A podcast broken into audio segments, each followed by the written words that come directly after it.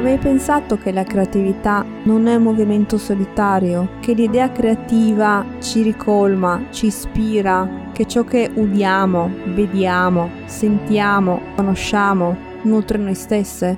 Questa è la visione originale di Clarissa Pincole stessa.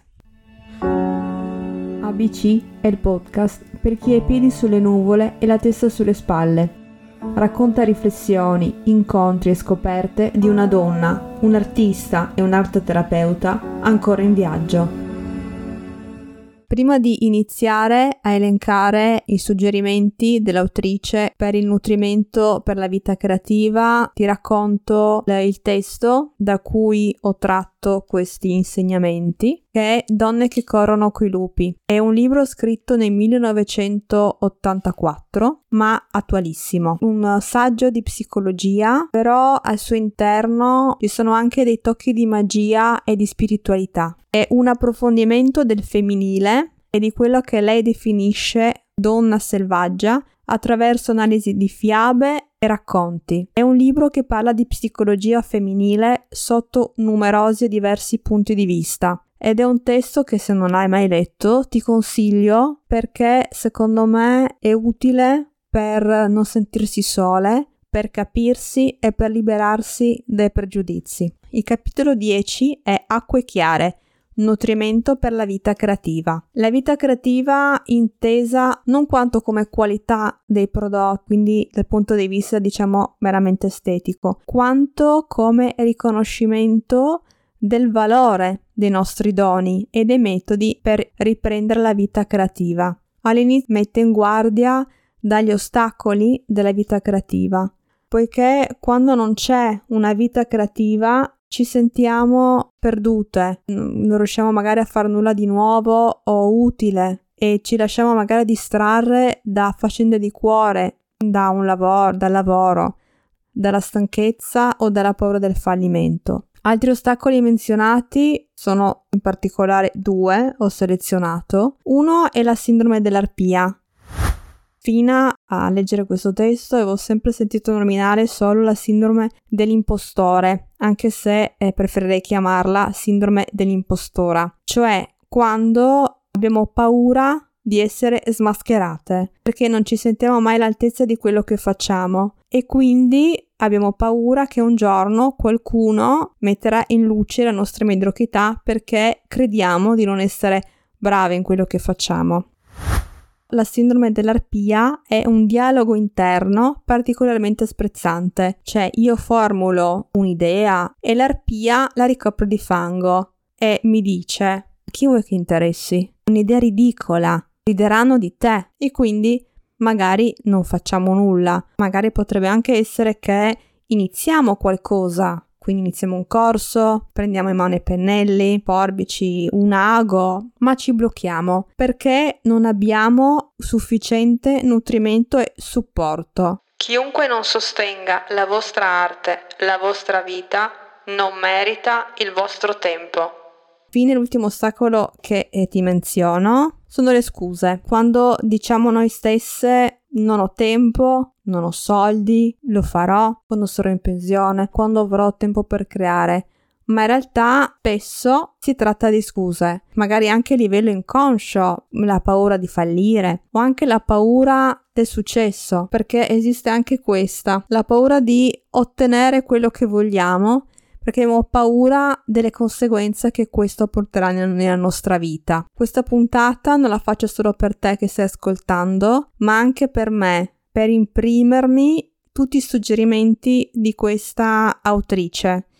Questi suggerimenti ti dico già che sono semplici, sono forse anche banali, ma sono veramente difficili da attuare. Adesso li vediamo insieme. 1. Accettare il nutrimento cioè accettare complimenti. Quando una persona e ti dice che sei brava, non pensare che sia pazza, che non si sia reso conto magari eh, che sei un disastro, semplicemente accetta, immagazzina e archivia per i momenti magari più bui. 2. Reagire. Per creare bisogna saper reagire. La creatività è la capacità di reagire a quello che ci accade intorno e di scegliere tra mille possibilità e riunendole in un'unica risposta. Se perdiamo questo nostro ambiente creativo, noi abbiamo un'unica scelta e questo determina il non agire, il non dire, il non fare, il non essere. 3. Essere selvagge. L'idea della donna selvaggia è il filo conduttore di tutto il testo, tanto che oserei definire questo testo manuale per diventare una donna selvaggia, nel senso di attingere, di vedere eh, il, nostro, il nostro istinto togliendo tutte le, le infrastrutture che noi abbiamo dettate dalla cultura dal posto in cui viviamo, dal fatto di essere donne, oppure abbiamo messo noi stesse. Essere selvagge um, in ambito creativo significa essere accoglienti, cioè accogliere tutte le idee creative, anche se sono stupide, lasciare che tutto fluisca. 4. Iniziare. Ho sentito più volte fatto è meglio che perfetto, perché se noi aspettiamo il momento giusto non arriverà mai. Magari abbiamo paura del fallimento e per questo non iniziamo, però bisogna cominciare subito, per fallire subito, così da, da riprovare di nuovo e se falliamo riproviamo, anche perché le cose si imparano facendo. 5. Proteggere il proprio tempo, e cioè dedicare del tempo alla nostra creatività e lasciare il mondo fuori. E so che questa è una cosa difficile. 6. Ostinarsi. Fare esercizio per raggiungere la padronanza. Quando tu vedi una persona che fa una cosa in maniera naturale e che sembra facile, ma in realtà è difficile, tu non sai quante ore, quanto tempo dedicato prima di arrivare a quel livello. È una caratteristica della persona adulta, quello di voler riuscire a eh, ottenere risultati immediati, quando in realtà è necessario applicarsi tanto prima di avere magari dei risultati. Li abbiamo però non come vorremmo. Ti ricordo che Picasso, prima di diventare il Picasso che noi conosciamo, ha sperimentato e ha provato per 10 anni. 7. Proteggere la vita creativa, cioè dedicarsi alla nostra opera tutti i giorni e non lasciare che nessun pensiero, nessun uomo, nessun amico, nessuna religione, nessun lavoro ci costringano alla carestia. E questo significa imparare e sforzarsi di dire di no, perché e uso le parole dell'autrice. Essere se stesse significa essere esiliate da molti altri e compiacere le richieste altrui fa sì che ci si sente esiliate da se stesse. 8.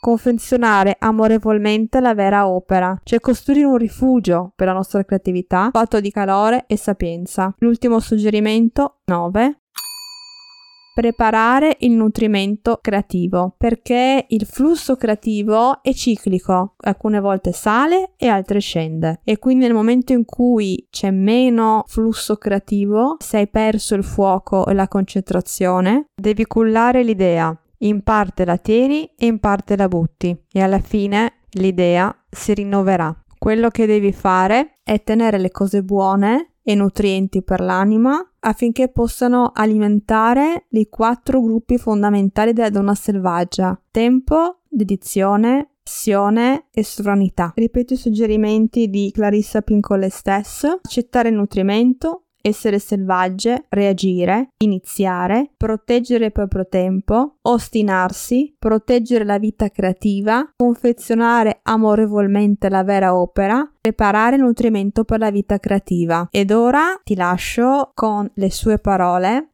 La capacità creativa è il bene più prezioso della donna, perché dona l'esterno e la nutre all'interno, ad ogni livello, psichico, spirituale, mentale, emotivo ed economico.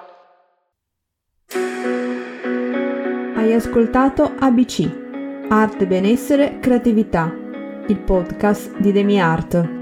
Mi trovi su Instagram come chiocciolasara.demiart oppure nel mio sito demiart.it. Ti piace il podcast? Lasciami una recensione.